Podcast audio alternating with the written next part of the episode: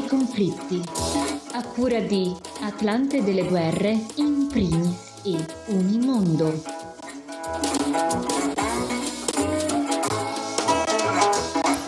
Benvenuto o benvenuta a Un camper nei conflitti, realizzato con una collaborazione di Associazione Culturale in Primis, Atlante delle Guerre e dei Conflitti e Unimondo. Ogni settimana approfondimenti dedicati alle notizie di esteri che spesso sono trascurate nei grandi media italiani e internazionali. Io sono Francesco Zambelli, nel nostro studio virtuale c'è Emanuele Giordana, che in questo momento non è in camper ma è in Indonesia. Com'è la situazione, Emanuele, all'indomani delle elezioni? È una partita aperta per i risultati definitivi bisognerà avere pazienza.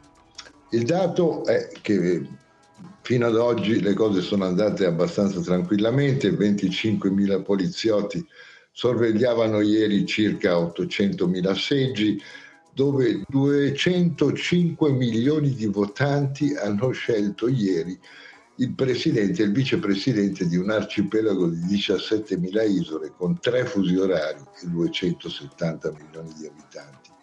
Si votava anche per Camera, Senato, membri degli organi legislativi locali.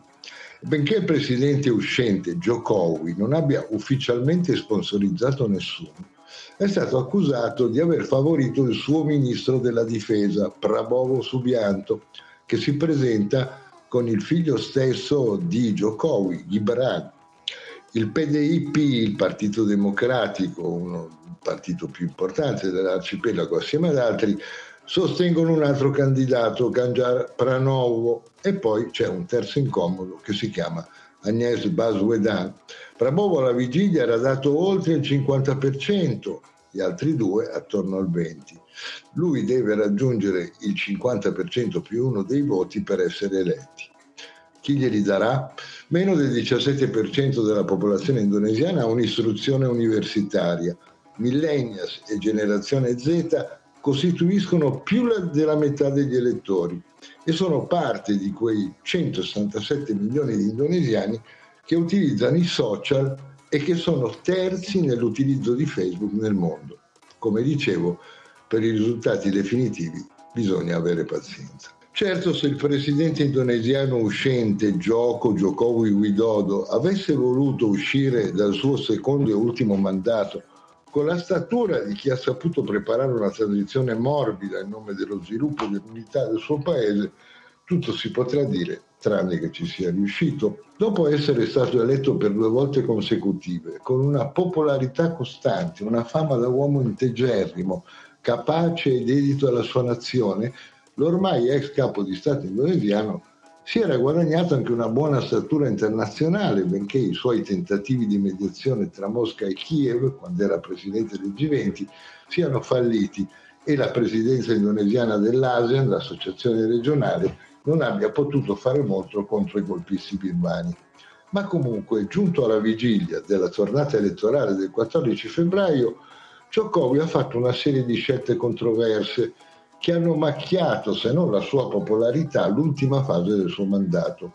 Ha scelto, cioè, come dicevamo, di sostenere, seppur sotto traccia, l'ascesa a candidato presidente del suo ex rivale Prabowo Subianto, in ticket con Gibran Raka, sindaco di Surakarta, Jokowi però così è riuscito a spaccare il suo partito, il Partito Democratico che sostiene un altro candidato, e a far riemergere il nepotismo, perché Gibran, lo dicevamo, è il suo primogenito. E poi ha polarizzato un paese che si trova spaccato in due fazioni, quelli che sostengono Prabowo, quelli che stanno col candidato ufficiale del Partito Democratico, Ganjar Pranovo, o con il terzo incomodo, Agnès Baswedan. Non è detto che la partita si concluda al primo turno e in quel caso ci saranno quattro mesi per riflettere e per mettersi d'accordo. Ci saranno trattative per ricucire. Evitare lo scontro è quanto aveva fatto Jokowi dopo le presidenziali del 2019, quando il suo rivale Prabowo Subianto contestò il risultato e sfilò Jokowi nelle piazze. Per disinnescarlo, il presidente lo integrò nel suo esecutivo dandogli niente meno che il dicastero della difesa.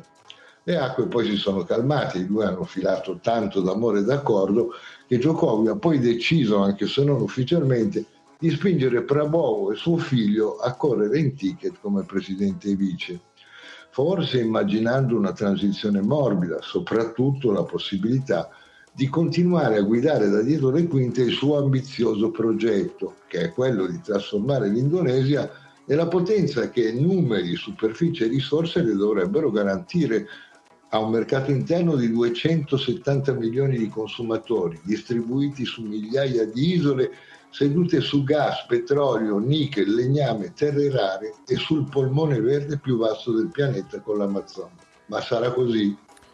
Emanuele Giordana, proviamo a capire di più riguardo a Prabowo. È un personaggio molto controverso, viene da un passato su cui gravano ombre mai realmente dissipate. Quando nel 1998 era capo della Copassus, un'unità speciale dell'esercito, è stato accusato di aver fatto sparire degli studenti che contestavano il regime dell'ex dittatore Suarto, di cui Prabowo aveva sposato una figlia. Lui l'ha ammesso, sostenendo però che eseguiva ordini. Poi, sempre da soldato, è stato uno dei protagonisti, era generale, della repressione del movimento indipendentista di Timor-Est, il piccolo Stato, adesso sovrano, che durante la dittatura di Suarto dovette subire il pugno di ferro di Giacarta che non voleva mollare l'ex colonia portoghese. E poi l'ombra di quel nome, Suarto, un dittatore spietato con gli oppositori e che ai suoi amici, figli, nipoti e ovviamente generi aveva garantito la spartizione delle risorse indonesiane, che si trattasse di fossili, piantagioni, impianti industriali, sigarette a chiodo di garofano. Prabowo ha fatto di tutto per far dimenticare quel passato e sembra che ci sia riuscito. Aiutato da qualche abile spin doctor, ha fatto campagna soprattutto sui social, reinventandosi come un vecchio padre comprensivo in grado di farsi coccolare anche dalla generazione Z. Il 72enne Prabowo balla durante i suoi comizi, privilegiando l'immagine e i contenuti. Rassicurante, paccioso, gemoi, dicono qua, carino. Facebook, Instagram e TikTok sono le sue armi preferite, assieme al traino di Jokowi, perché tutti sanno, anche se disapprovano questa scelta, che dietro la candidatura di Bravovo c'è proprio lui, Joko Widodo, l'uomo che ha trasformato il paese, che ha creato il welfare state, una sanità pubblica diffusa e gratuita, che ha fatto il possibile per attrarre investimenti, cosa gradita soprattutto ai cinesi. Prabowo, un uomo di destra che ha un passato anti-Pechino, ha cambiato idea e sposato la neutralità transnazionale di Jokowi, che cerca di piacere ai cinesi, ma anche agli Stati Uniti, al Giappone, all'Australia, a Singapore.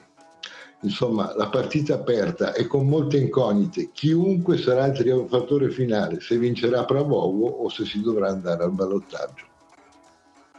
Grazie Emanuele Giordana dall'Indonesia. Camper nei conflitti termina qui. La linea ad Amedeo Rossi per la sua rubrica dedicata alla Palestina.